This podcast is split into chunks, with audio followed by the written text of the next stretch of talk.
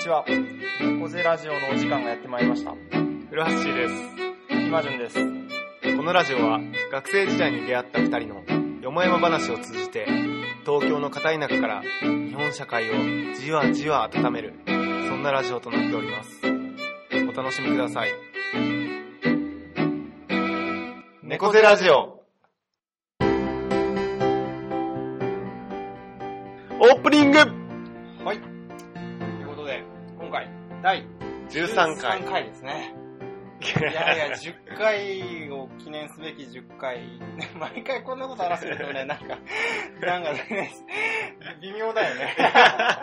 毎回なんか数について話す。いやいや、ちなみにでも言ってんの今じゃないか 数について。いやね、なんか、やめようと思ったんだよね。なんか、話しちゃった。いやいやまあいや毎回ね、うん13回とか言ってるとねねここまで来たかで毎回でも思うとそうころそうそうそう、はわかる。それを口に出しちゃうとよくない。そういうことで、はい、お送りしてきますけれども。はい。はい。どうですかねどうですか？第13回。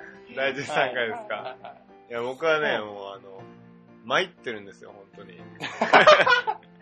参ってますか？僕は参ってるんですよ、はい本当に。どうしどうして参ってんですか？今回は。今回もう本当に参ってて、はい。どうしたんですあの、僕、前、ひろ、第、記念すべき第10回広島ではいはいはい。撮った時にうん、今順ちのね、今順のお父さんに指導を受けてね、染め物をしたんですけど、うんうん。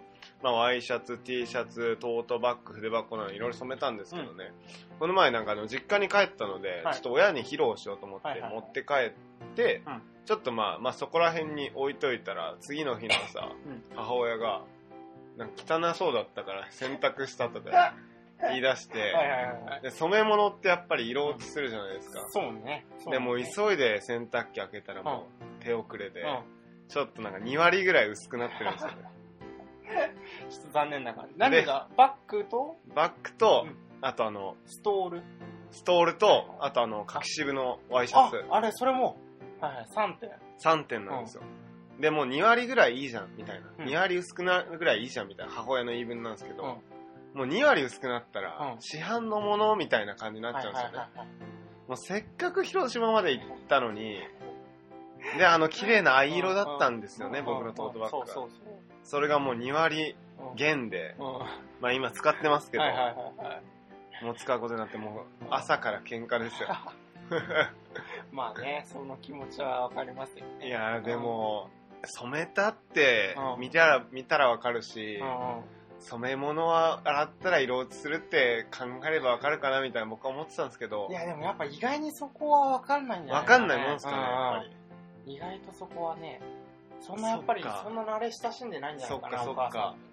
なんか以前もこんな話した気がするけど、あのね、染め物だったり手仕事とか家仕事って、どっちかっていうと僕らの親世代じゃなくて、おばあちゃん世代とかおじいちゃん世代とかがうんやってきてて、実はお父さん世代の人たちはそういうのあんまりやってないってことは結構あるんじゃない？まあね、ネット入れときゃいいや、みたそいうな。そうそうそうそう。だんだんだから、ね、前回の話でもあったけど、便利になっていく、まさにこう、右肩上がりの時代だったからね。う。うん手洗いとかあんましなそうだよね。ねわかんない、今イメージだけイど。メージだけど。だからおばあちゃんとかが洗濯板とかね、うん。やってそうだよ。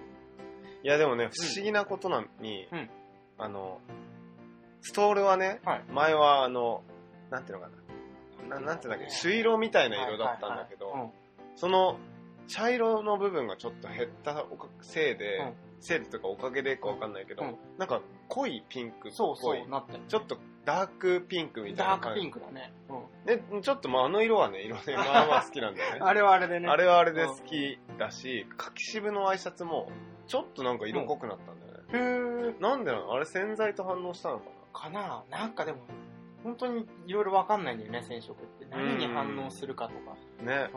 うん、本当に。だからもうトートバッグに関してはもうね、うんまあまあ言ったけど。まあ言ったけど、まあそれ以外はまあ、はまあ、まあ結果オーライとしてね、まあまあ許してプラマイゼロでってことで。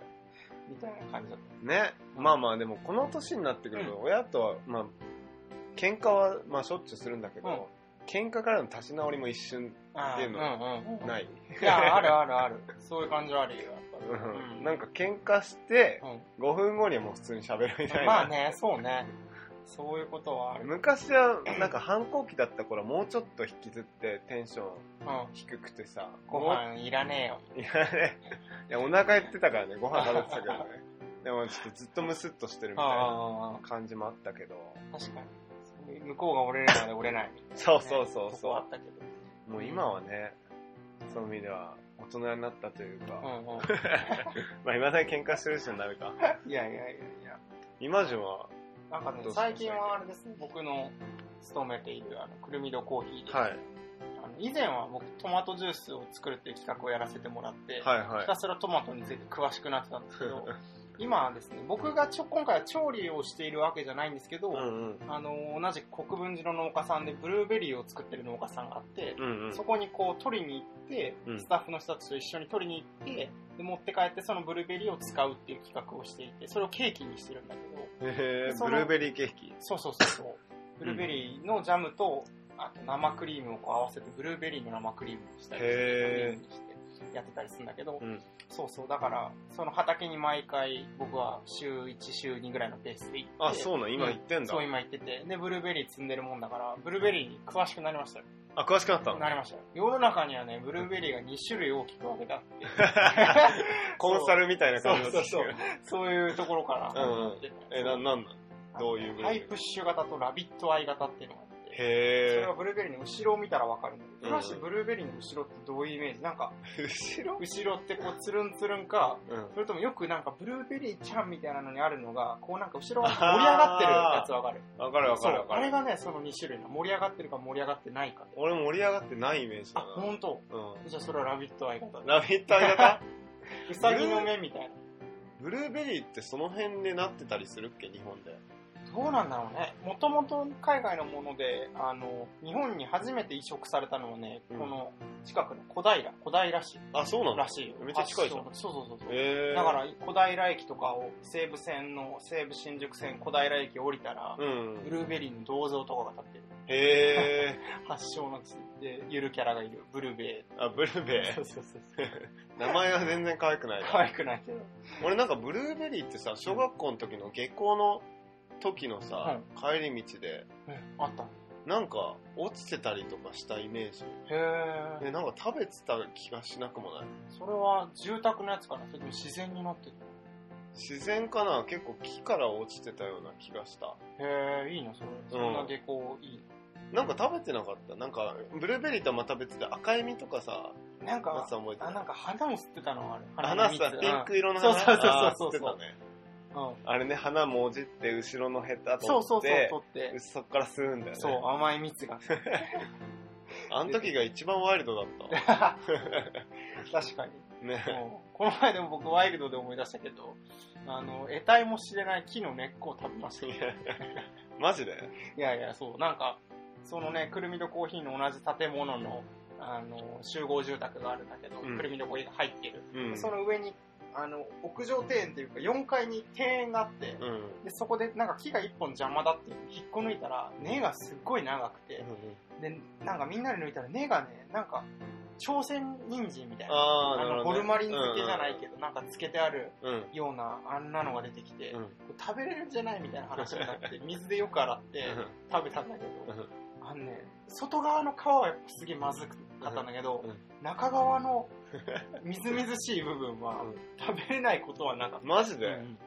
ちょっとなんかか似てる味とかある？なんかね、いや、それこそ食感とかは。コリコリしてんの？そう、カリコリ。ごごぼうみたいな？ごぼうよりはね、柔らかい、きゅうりっぽい。えー柔らかい。そうなんだだけど、だから本当食料なんとかだったら、そういうのをなんか味噌とかで、なんか炒めれば食えるんじゃないかっていう。まあでも栄養ありそうだねなんかなんとなくだけなんとなくね、どそう、ワイルドトーク。う んまあでブルーベリーが2種類あってそうそうそう、2種類あって。そう。えそれはもう商品化してそうそう、商品化して。もう売られてるってこと？そうそう、あくるみのもう売られてるや食べる。あのケーキっつっても、なんていうの？お店に行って食べるやつテイクアウトじゃなくて。うんうんうんうんそうそうそうそうそう、商品化されてます。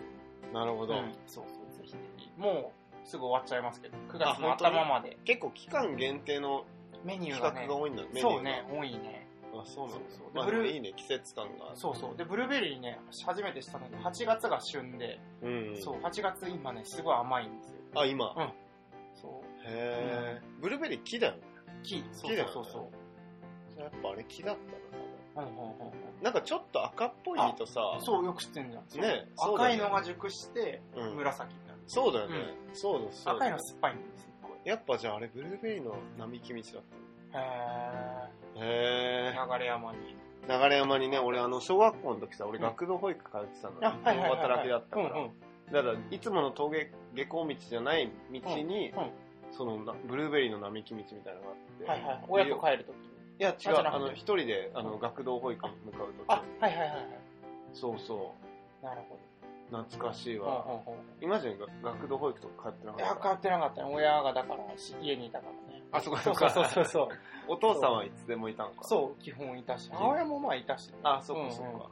だから帰ってたへえ、じゃあちょっと真逆だね、家庭環境的には。確かにそうです。で、今回はですね、ちょっと僕と古橋のルーツに迫るというか、どんな子供とか、どんな学生、どんな浪人時代を過ごしたのかっていう、そうだね。まあね、ちょっと興味ない方には興味がないかもしれない 企画をですね。まあ俺もはいイマジンの知らないしね。ね、そうそう、うんそうなんですよ。だから、ねただ境遇はね、似てて、一人っ子うんなんで。すよ。一人っ子浪人だよね。浪人なんですよ。その共通点はあるんですよ。うん。うん。っていうようなことを話していきたいなと、はい。はい、思っております。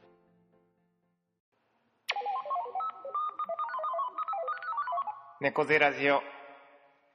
はい。というわけでね、今回は、うんあの、スピンオフ企画ということで、そうですね。猫背ラジオのはい。過去トーはい。ク。よっさあさもう興味ある人にはもうたまらない。たまらない、たまらない話。興味ない人には本当に本当にどうでもいい。耳を塞ぎたくなるようなコーナーだけど。そうですね。今回だからね、うんもうちょっとタイトル見て、あ、これ聞く価値ないと思った方は。うん。我慢して聞いてもらいましょう。いやいや、いや、そうですよ。そうだよ。はあの、停止ボタンを押させませんよ。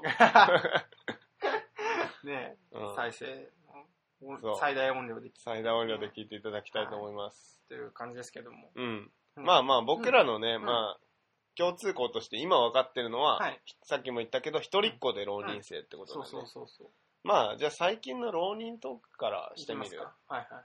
まあ、浪人。なんでフラッシュは浪人することになったの？そもそも。なんか前回、前々回の話でさ、その、危ないみたいな。あそうだね高校を卒業できないかもしれないけれども、まあ結局卒業できたってとこまでは言ったけど。そう、だからあの、こう俺高3の4月1日から、うんもうじちゃんと勉強し始めたの。ほうほうほう。なるほどもうねで、1年間勉強して、なんか大学受験臨む予定だったんだけど、うん3学期の期末試験をサボって、うん一時期留年が決定して、うん留年が決定するってことはだこう大学受験もできないってことだから、うん勉強がもうきっかりストップしたっていう。それいつ頃 ?12 月それは12月。センタセンターも前。前センター前。だから、あの時期に勉強してなくて、そいやまあでも、結局12月ね、う。うん。まあ、末に許されて、はいはい。でまあ、センター試験をうん受けたんですけど、センターはどうだった？センターはね、あの、719点でしたね。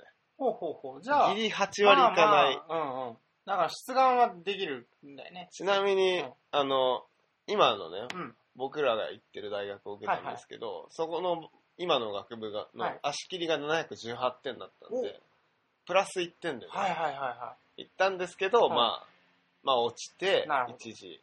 で、まあ、あの、私立も、うんあの、W 大学とかね、い。ああ、そうなんだ。け経大学知らなかった。経大学か。とかあるじゃないですか。あそこ、もう数打ち当たる戦法で、うん。なんか6社、6, 6社じゃねえ 就活みたいにはいはいはい。まあ6個7個ぐらい受けたんですけど、全滅で、へで、まあもーう、浪人ってあ、そうなんだ。そうなんです。あ、そうなんだ。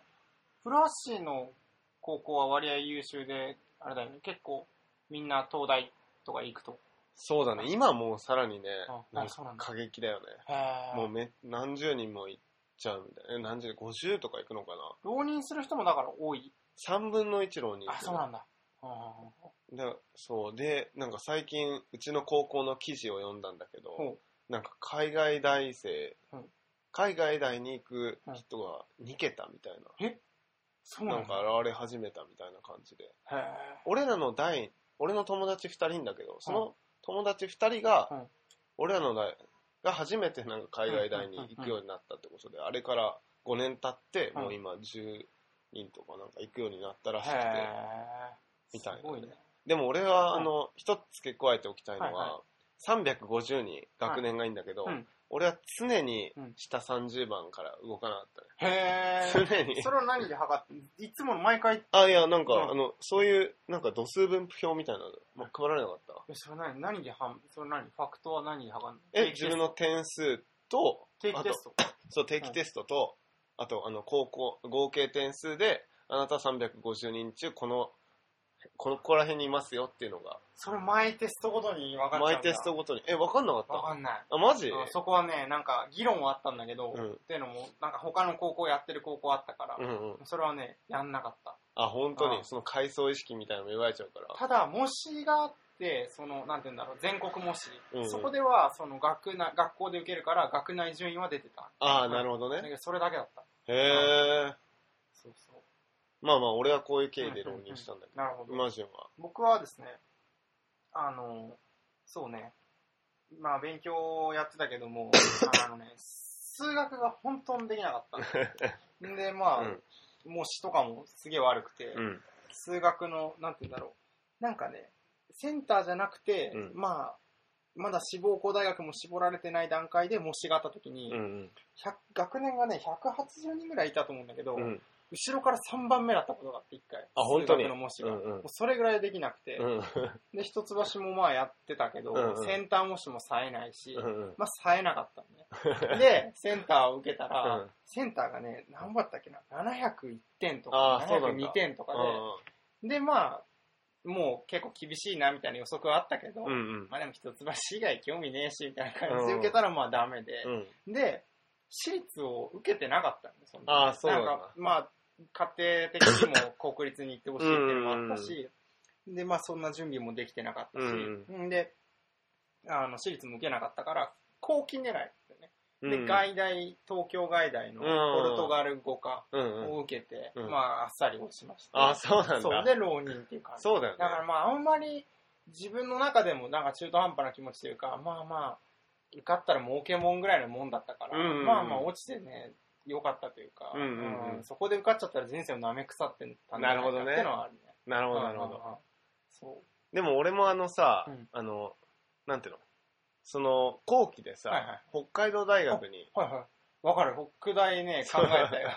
北海道大学のね、はいはい俺は文学部を受けにはいはいはい。もうこ、ここじゃないどっかに行きたいみたいな、なんかちょっと、はいはいはいまあまあそんな感情抱いてて、でね、まあまあ、結果的には落ちたんだけど、俺は北海道大学後期で受けてよかったなって思ったのが、北海道大学受けたうん。次の日に、うん。まあ帰る予定だったんだけど、うん。フライトまで時間があって、たまたま立ち寄った本屋で、うん。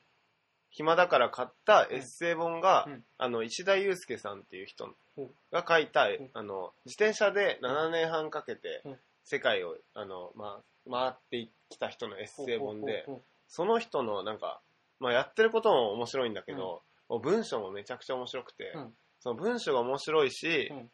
まあ、自転車で、うん。旅でみたいなの、うん。でもすごい衝撃を受けて、うん。でまあなんか大学生活になったらこういうことしたいなって結構ねおうおう。そこで自分のイメージがねへー。できたのがかなりその後の浪人生活を支えてくれたというか。すごい。で、その2年後？?3 年後実際行ったのはママチャリキャラバン。あママチャリはねでも結局世界じゃないけどね、うんまあまあで日も本をね。でも、それ繋がる部分は。そうつながるつながうんる。かなりつながるし。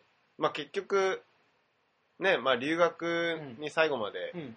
行こうって思ったのもやっぱその多分ね、うんうん。そのエッセイ本読んだ衝撃みたいなのが多分自分の中に残っててみたいほうほうほう。なのがでかいね。すごい、それは北大に行って帰りに。そう帰りにね。あだからよかったわ。へえ、面白いね。ねだからうん、やっぱ一冊の本なんか今まで自分にすごい影響を与えた本ってまあまあ数冊ぐらいしかないけど、うん。その中の一冊がね、うん。その時たまたま出会えたってことで。うんうん。もうそれに出会えるためだったらね北海道大学北海道まで行って北海道大学落ちるなんてねうん。もうもうなんどうでもいいからね本当に。そういう本に出会えるっていうのはもう本当超大事だから。ってことで、まあ、浪人生活はスタートしたなるほどね。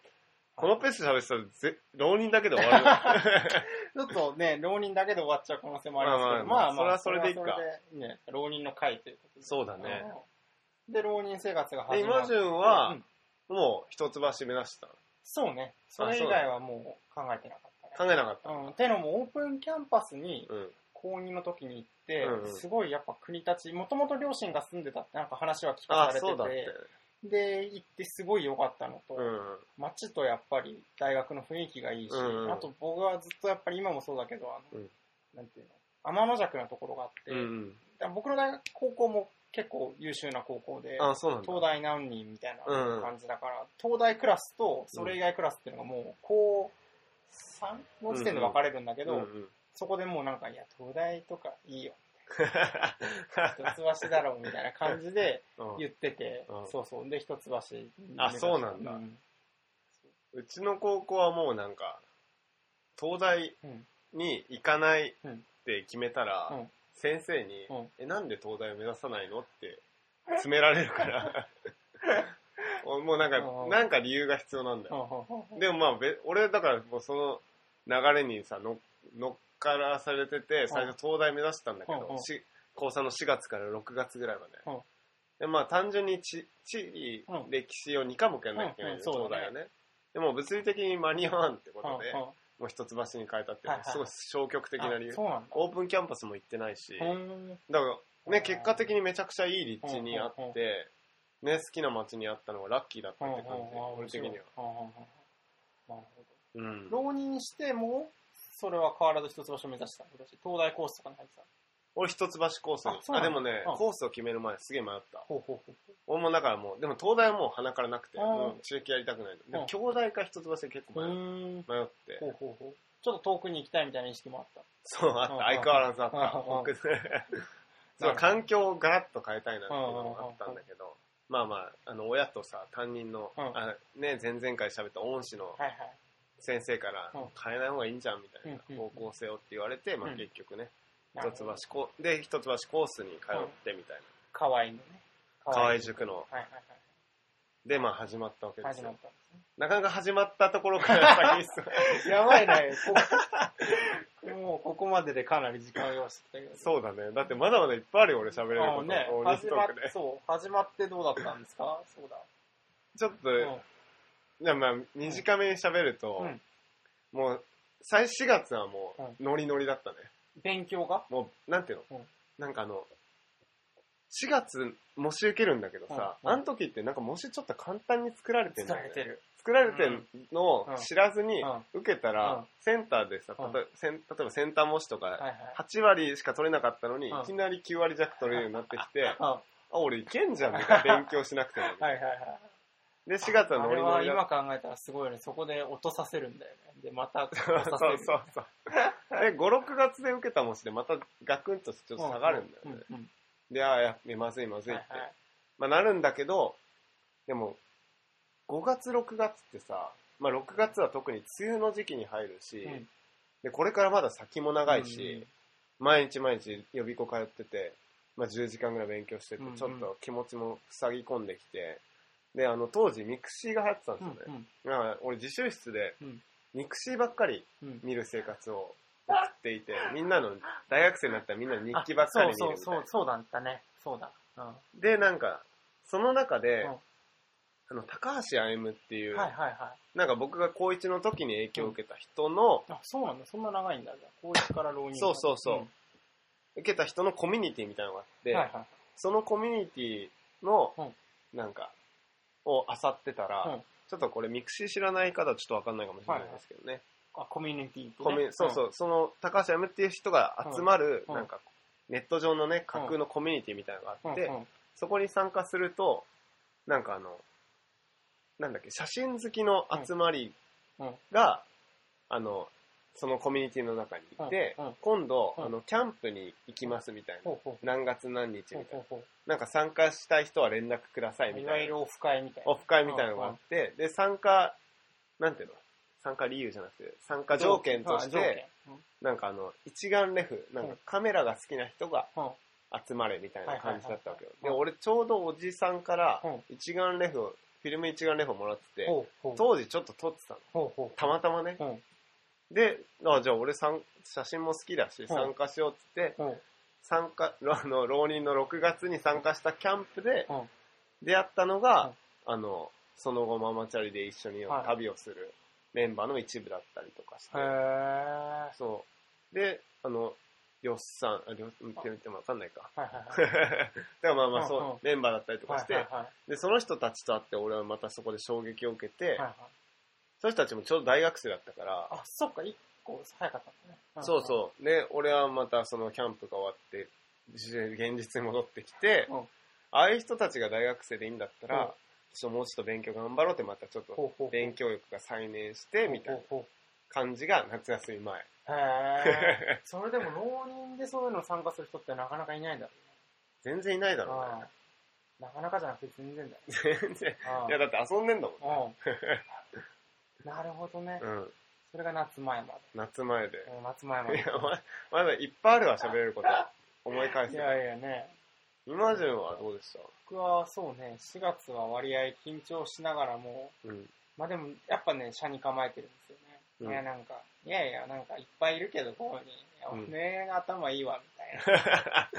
いやいやこい、こいつら大したことねえよ、みたいな。あと、あとやっぱ、ね、尖ってるなラウンジで集まる、ラウンジって、まあ、いわゆるそのロビーみたいなのがあって、そこでご飯食べたりもできるんだけど、そこで集まってやたらうるさい人とかいるんだよ。で4月に浪人したのにもかかわらず、なんか紙飛行機を飛ばしてる奴らがいて、うん。こいつらバカかと。全員埋めてやるぞみたいな。そんなこと思いながら通ってたね、4月とかそれあの、場所は違えどね、うんその紙飛行機投げてるのは俺だね。は。ラウンジで。ラウンジでね。うん。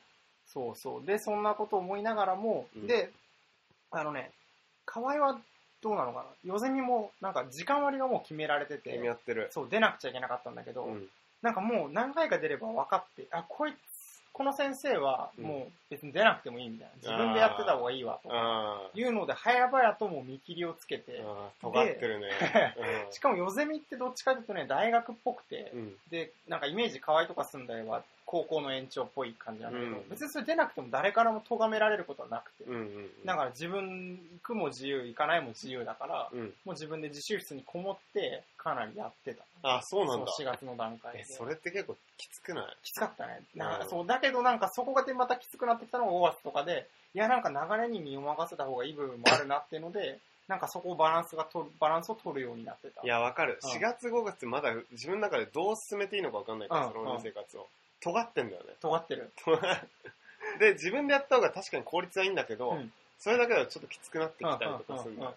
そうそう、楽しくなかったりね、ある程度一緒に頑張る仲間とか、そうそう引っ張ってくれる先生とかがいたい、そうそう。で、自分がすごい浪人を振り返ってもう良かったと思ってるのは、うん良かった思ってるっていうかもうすごい良かったのは、あのね、同じ高校から一橋目指して浪人した人が4人いて、あ、そうなんだ。そう。で、その4人でずっとつるんでたっていうのがうんまあ、その4人プラス同じ高校の東大とかを受ける人たちで、まあ、なんか10人ぐらいだとか、うん。そう。あで、自分のところ男子校だったんだけど、なんか男子校の、男子の中でもこう、なんか女子校の人とかと接点がある人たちがいて、まうん。あそのなんか10人ぐらいの輪の中に、まあなんとなく女の子とかも入ってて、うんうん。まあなんとなく楽しい感じもあり。あ、そうなんだ。そうそうそうそうそう。ええ 今風に言うとリア充だね。リア充っていうか、まあね、でも、なんて言うんだろう、それでみんなで連れ立ってどっかに行くとかいうのはないけど、うんまあなんとなく顔は見知ってるみたいなうん状態で、うんうん。でね、またすごいのがやっぱね、女の子超勉強するのね。あ、そうなんだ。ああもうなんかずっと自習室にこもってて、あその二つにね、常に刺激は受けてた。ーあー、なるほどね。うんやややんなきゃみたいな。うんうんうん。でも一方で遊びもすごい遊んでて、うんうん。なんか東大模試がある日があって、夜ゼミの。うんで、なんか一橋のその4人のうちの1人も、うん。あ、2人かな、東大模試も受けてたんだけど、残りの2人、えっていうか自分ともう1人で、うん。でなんか遊んでやろうみたいな、この日は、とうんうか言って、ん。自転車で2時間半ぐらいかけて、うん海に行って、ひへたすら海で2人で遊ぶって。で、めっちゃ真っ黒になって翌日帰ってくるっていう。そんな、息抜きはでもすごいしてた、遊んでた。しかも、夏休みと称して。何人かでキャンプに行ったりして、あ本当に？うん。遊びもしてた、すごい。それはね、ん俺もやったんだよねやっ。たっていうのは、あの、その、キャンプに行ってさ、で、ちょっとやっぱ、ちょっとうん。普通と違った大学生たちと会って、すごい影響を受けうん。てて、でもキャンプを企画したいって、うん。なんかなんかそう、方向性がなって、うん。で、あの、浪人生なのに、うん。学年に声をかけて、もう大学生になってるやつの浪人生。で、結局、さ2、30人ぐらいで、キャンプしたんだよね。それの企画者としてうん。計画を立ててみたいな。キャンプ浪人生なのにそうそう。予約 C の企画考えるのみたいな。懐かしいね。で、うん一泊二日でキャンプ行ったね。すごいね。入り混じり。浪人大学生入り混じり。そうそうそうそうそう。結構浪人生多かったね。あ、そうなんだ。で、だい面白いのが、う大学生も大学生でさ、うん一年時にさ、うん大学に馴染めない。層が、うん結構、あの、河合塾に遊びに来てて。いやー、こっちの方が楽しいよ、みたいな。大学生つまんねえよ。あわかるわかる。そういう人たちいるよね。まあまあ、来てくれるのは嬉しいんだけど、うんそういう話されるとさ、勉強するモチベーションが、わからない。みたいなところがあってうんね。あともうその、キャンプ以外で言うんだったら、うんあの、ちょっとぶ、あ秋にちょっと話が飛んだんだけど、文化祭があって、はいはい高校の。で、僕、あの、僕、あの、高校の友達と、あの、お笑い団体みたいなのを。やっていあ、て、そうなんだ。そうそうで、その団体で、うん。まあそのメンバーはほぼ浪人生だったんだけど、その団体で、OB、OG として、うん。なんかあの、そのお、なんていうの、俺のあの友達の弟がまだはい。高校に在籍してるから、はい。その弟を使って、うん。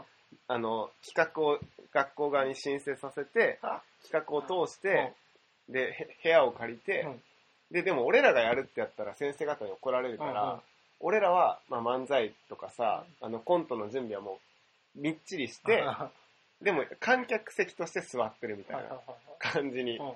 して、うん。で、あの、その、唯一、ん。その学校に属している俺の友達の後輩、うん。弟、うん。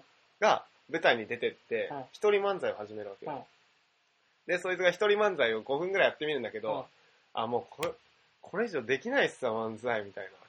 ちょっと誰か、あの、観客席の方で、ちょっと今、即興で漫才コントやってみたい人いませんか？って声かけて、いやー、できるかわかんないけどやってみるわ、みたいな感じで、観客席から俺らの仲間たちがみんな手挙げて前に出てって、みっちり仕込んだネタを やるっていう。それは結構受けた。結構受け受けたし、高校の時からね、それなりに知名度がああって、、そうなんだ、お笑いグループ。そう、リピーターの人たちもね、いるぐらい。でそれ今もネタとか覚えていや、いやでもなんか、まあ、だいなんとなく覚えてるよ。るうん今ちょっとやっいやいやいや、一人でできるもあ、そうかんじゃないけど。そうだそうだね。まあまあ、そんなことをやあ、そって、でも結局、うん先生にバレて、あとめっちゃ怒られたから。まあ、俺ら浪人生っていうのもあるけど、うん。何やってんだお前ら。勉強しろみたいバレた。な。バレて。どっかから。いや、違いますよみたいなうん。観客席でたまたま見ててみたいな。言い訳をしても通じず。ダメだったね。ダメだった。えー、わ、すごい。そんなつながりがあってやってたんだね。そうだね、そんな遊びも。どっちも楽しんでたのかもね、浪人。そうだね、まあこういう楽しんだトークならね、まだまだいっぱいあるね。あるけどね。あとそうだ、浪人で自分たちのコミュニティじゃない人は知らない人とかになんかうんあだ名を勝手につけてて気づかれないように。で、なんかそれで呼び合って楽しんでた。なんかなんちゃらあれだよ、みたいな。大体大 大体ね。あった。そうそうそうそう。あったわ、それ。なんか、あの、うちひどかったよ、なんか、そのあだ名の付け方が。うんある女の子の二人組が、いつも一緒にいる二人組がいたんだけど、うんうん片方のあだ名は、うんうん生物を取ってるからってことで、うんせいちゃん。うん で、もう片、せいちゃんうはん、ちょっと可愛い子だったの。で、もう片方は、せいちゃんに比べて普通だから、あだ名が普通。せいちゃんと普通。せいちゃんと。いや、でもありがちだよね。いやいや、普通って今から言うとひどくひない？どいよね。うんちょっとね、こう太った子とかにボールちゃんとか言ってたからね。あ、いいね。いやいや、本当に。あとね、なんか、すごい、背がちちっちゃくて、で、でもなんか髪が茶髪で、うんで、なんかネックレスつけて、なんかちょっと大股で歩くけど、なんかちっちゃいから、なんか、なんていうの、可愛らしく見えるやつは、うんキモピーって呼ばれてたいやいや、いや、ちょっと、乖離してるけど。背ちっちゃいとかあんま関係ない。関係ないけど。ねキモピーって呼ばれてたりとか。あ、でも思い出してきたね。なんかその浪人のクラスの中に、うん。一人ギャルがいたの。うん。で、スウェットなの、上お下。で、黒の、上下黒のスウェットかグレーのスウェットで、ーうん。もう、なんか、そのどっちか。ほぼ ほぼほぼ冬とか秋とか。うんうん。で、なんか、なぜか一橋クラスにいて、なんか、まあそんなにめっちゃ勉強できるわけでもないかったんだけど、でもなんかたまに話しかけられて、なんかそのうん、プリントがどうたらとか、うんなそういう時に結構なんかドキッとしてたね。あそうそうそうそう。え、最後までいたのその子。いやー、いなかったかな後あ半はさすがに。うん。声がめっちゃ低いんだよ。これやってないことない。あ、そういう子いたんだ。そうそう、懐かしい。だからね、当時男子校6年間過ごしてきた自分たちにとってはね、衝撃的というか、同じ机を並べてね、勉強してるって状況は。俺は、あの、それで言うと逆なんだよほね。中高さうん、共学で過ごしてきたんだけどう、ん。俺のあの、一橋コースはうん、21人中20人が男で、はで一人だけ女の子なんだ。ははははでも、でもその女の子はうん、私は男として生きていくとか言って、でももう男のように扱われててみんなあ、そうなん。だ。でもね、男子校ってこんな感じかってね、うんうん。初めて雰囲気た味わったね。言いたい放題みたいな。言いたい放題は先生についても言いたい放言い題だし。たい放題だしね。先生めっちゃいじったりしてなかった、なんか。いや、うちはね、うんあんまりだったんだよ。あ、本当に？なんかそれ、他の男子校の人それ言うんだけど、うん。なんかまああ、、じゃなくて予備校であ、予備校で、予備校の先生。あ、それ実際の生の先生だよね。そう、生の先生。なんかね、いじらないけど、裏でなんかこそこそ言う。モノマネとかめっちゃあ、そう、モノマネめっちゃした。うんうんうんモノマネめっちゃしたわ。あと、もし、この先生がこういう場面にいたら、みたいな、勝手に、そういう遭遇をする。あ、やるやるやる。不良に絡まれたらとかね。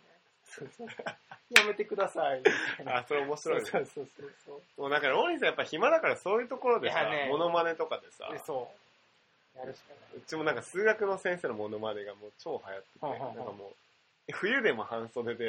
暑い暑い。これ誰かわかる人いますか？暑い。みたいな。で、なんか図形、図形書いてさ、うん。なんか、なんていうのこれちょっとカットしてほしいんだけど、はなんかその人の言う,、言う言葉がなんか全部下ネタっぽく聞こえて、うん。なんか、ここええとやりますよね。ん。そっからね、ついてついてついてついて、つくんですよ。暑いみたいな。ななんか、なるほトどー。クとかをしてて。でもなんかあれだよね、予備校の講師も自由だよね。自由だね本当に。だから下ネタで話つながっちゃうけどさ、うもう、もう絶対ダメだろってことを言う漢文の先生がいて、うんひどかった、もうそれは。なんて、なんなんて言うんだっけね、あの、わ和歌、和歌のさ、八大集とか五大集とか、なんうんかあれ、まあ、古今和歌集とか、新古今和歌集とか、うんうん。あれをなんか覚え方みたいうん。な、頭文字を取ると 覚えられますみたいな。うんでこれでもどしもネタなんで、なんか、もう耳を塞ぎたい人は塞いでくださいって言われてて、女の子ももちろんいるわけで、うん。で、まあその、どしもネタをパッと言ったら、もう、シーンってなってんだけど、その男子校のエリアの自分たちのとこだけ、い やはははみたいになって、でも自分はそのなんか、そのシーンな感じに爆笑もできないみたいな感じで、うんなんか、まあみたいななったんだけど、自由だよね。いや、予備校の先生だからハート強いよね。強い強い。だってや反応薄いからさ、やっぱり、予備校生ってなんかさ、うんちょっとなんか尖ってるしさ、うんうんね、それでもやり続けるからね。ね。うん。副業でやってる人とかいたらなんか、ババンドマンで、あ、本そう当そう、副業でやって全然やる気ない。なんか俺、うち英語の先生でさ、うん。もうなんか普通よ、なんか自分の給料の話とかタブーだと思うんだけどさ、うんうんうんいや、私ね、もうびっくりするほどお金もらってるんですよね、みたいな。の言っちゃうとかね。いや、もう本当ウハウハですよ、最近、みたいな。やっぱか変わった先生がうん。普通のなんか学校に勤める、なんか、こともできず、行き着く先が予備校なの。で、まあそこでね、跳ねるとね、うんうんやっぱ、東進からね、そうそう。引っこ抜かれたりとか、今でしょってなる。今でしょってなる。感じでね。そうそうそうもう気づけば40分ぐらい。え、ちょっと、俺まだあいいよ3割ぐらいしか喋ってない。ローリントークのでも、トーク第2回はもうないんじゃない？ないねここで喋っといた方がいいんじゃない？もう厳選して。まだあとね、そっ5か。分10分あるかあとうんは、あれだね、まあ、話すとしたら。あの、浪人生の時ってさは、やっぱり、これ、今までにも多分一回喋ったと思うんだけど、うん。やっぱイベントに飢えてて。もう毎日同じような生活だから、なんか友達の誕生日とか、ケーキ買ってきた。そうそう、もうすごいんだよね。で、まあ、ある日、誕生日じゃないんだけど、うん。あの、避難訓練の日があって河合塾やっぱ大手だから。で、その避難訓練の日がちょうどうん。ハロウィンだったんだよね。うんうん。で、その二つのイベントが重なったってことは、はいはい。何かをしなくちゃいけないっていう義務感に駆られて、で、まあ俺の仲間内で仮装グッズみたいなのを買ってきて、でなぜか俺が仮装することになっ一て、人だけ。一人だけ、うんうんで、マントつけてうん、ハットかぶって、あの、とんがり棒かぶうんって、あの、グロいなんかマスクみたいなのして、で、あの、竹ぼうきうん。うんに乗って、あの、アナウンスが、逃げてくださいってアナウンスが流れたら、うんそれで、あの、は階段で8階から、ほうきに乗って駆け降りるみたいなのをやってで1階に避難するわけよ。みんな一回にみんな1階に人が溜まってる中で、うん。まあみんな俺に注目するよね。うん。で、注目して、なんか何もしないのも申し訳ないと思って、あの、ハリボーをね、うん。みんなに配ってあげて、で、もうハリボー結構買っちゃってたから、高いね。そうそう、うん。余っちゃったの、みんなに配っただからあの、で、みんなが避難する場所ってちょっと離れたところにうん、自習室みたいなところがあって、はいもうそこにも入ってって、勉強してる人たちにん。ハリボーを配って、で、その後、うん。教務課に呼び出されて、うん。まあ、みっちり怒られるっていう のをやってたね。すごいね。そんなこともやってたんだ。そんなことも伝説だよね。これね、あの、俺一応まあ第一志望に一橋受かったから、うん。あの、1年後にね、まあ、また予備校に呼ばれて、はいちょっと講演みたいなのをしたんですけど。その講演の時にね、うん。ちょっと教務課やったら、うん。あなたがあのハロウィンのうん。古橋くんみたいな感じで、今まで喋ったことないね、あの、教務課のね、スタッフの人からね、うん。なんかちょっと群がられて、うん。ああれが、みたいな、あの人、あの時のみたいな、話題になってた。話題になってすて、ごいな。ちょっと嬉しかったね。うん伝説ですそうだね。ね。まあ、まあまあまあ、うんまあまだあるけど、ちょっうんと、もうこれぐらいね。こんな感じですかね。うん。モーニングトーク。はい。猫背ラジオ。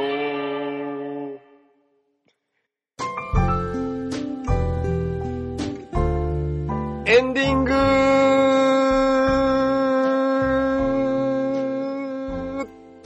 はい。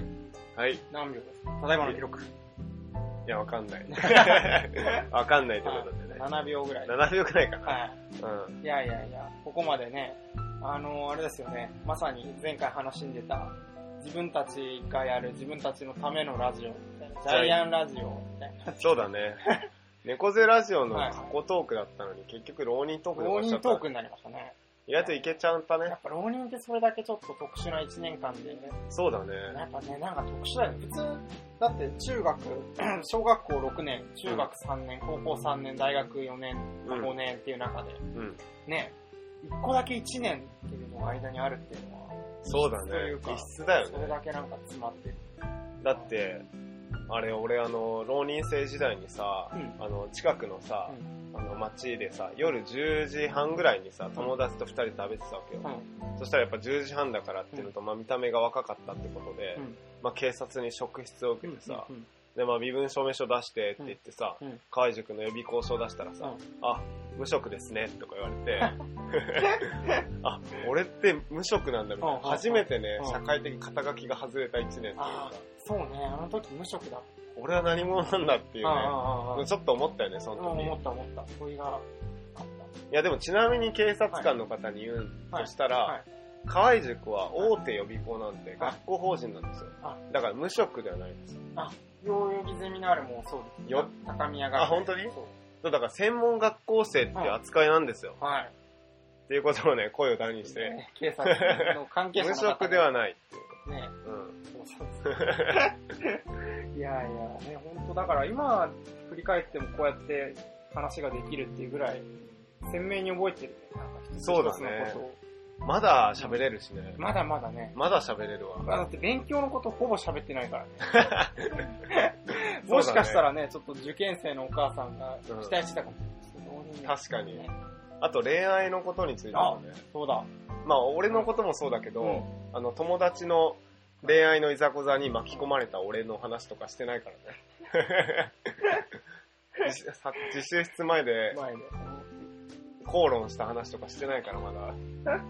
ない、ね、こっちもありますよ、あるうん。いや、ね、それぞれ、なんかある。あるね。ちょっとそれ喋れなかったら残念だけど。まあこのぐらねいか。、第2回浪人トークが。まある反響があればね。反響があればね、あればしたいですね。全くなければもう終わりですね。そうですね。終わりで。はい。ということで、やってまいりましたけれども、はい、ここまで第13回、浪人トーク。あ、で、次回はですね、あの、ちょっとまた内容がガラッと変わって、いつもの通り。そうだねはい猫背辞書、今日の歌をお送りしていければそう、前回のラジオで猫弟子書やりますって言ったのにね言っちゃ。ったんで今回は浪人トークだったってことね。一回そんな特別な回を、スピンオフを挟んでみました。はい。でここまで第13回を、えー猫背ラジオをお送りしてきたのは、古橋シート、今順でした。また来週ババイバーイ